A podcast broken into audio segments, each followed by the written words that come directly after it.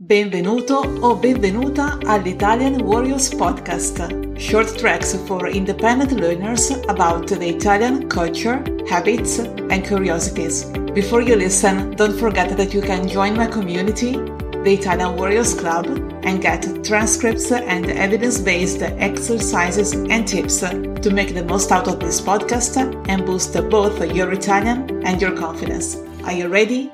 Let's get started! Eccoci in questa terza settimana sulle meraviglie di Roma.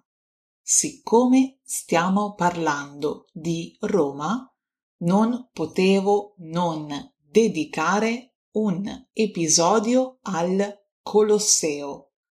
Non so se possiamo considerarlo il simbolo di Roma ma sicuramente è uno dei tanti simboli più famosi e importanti della città.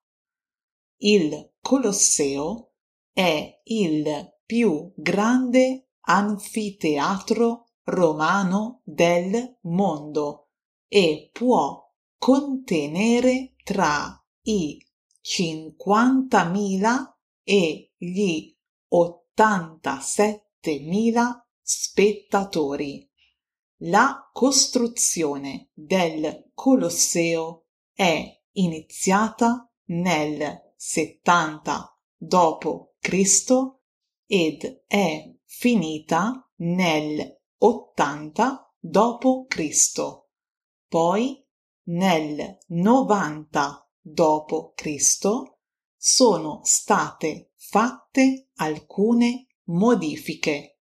Il Colosseo veniva usato principalmente per spettacoli, tra cui gli spettacoli dei gladiatori, gli spettacoli di caccia, le battaglie navali e la rappresentazione di drammi. Oggi viene visitato da moltissimi turisti ed è una delle attrazioni principali di Roma. Eccoci in questa terza settimana sulle meraviglie di Roma. Siccome stiamo parlando di Roma, non potevo non dedicare un episodio al Colosseo. Non so se possiamo considerarlo il simbolo di Roma, ma sicuramente è uno dei tanti simboli più famosi e importanti della città. Il Colosseo è il più grande anfiteatro romano del mondo e può contenere tra i 50.000 e gli 87.000 spettatori. La costruzione del Colosseo è iniziata nel 70 d.C. ed è finita nell'80 d.C. Poi, nel 90 d.C., sono state fatte alcune modifiche.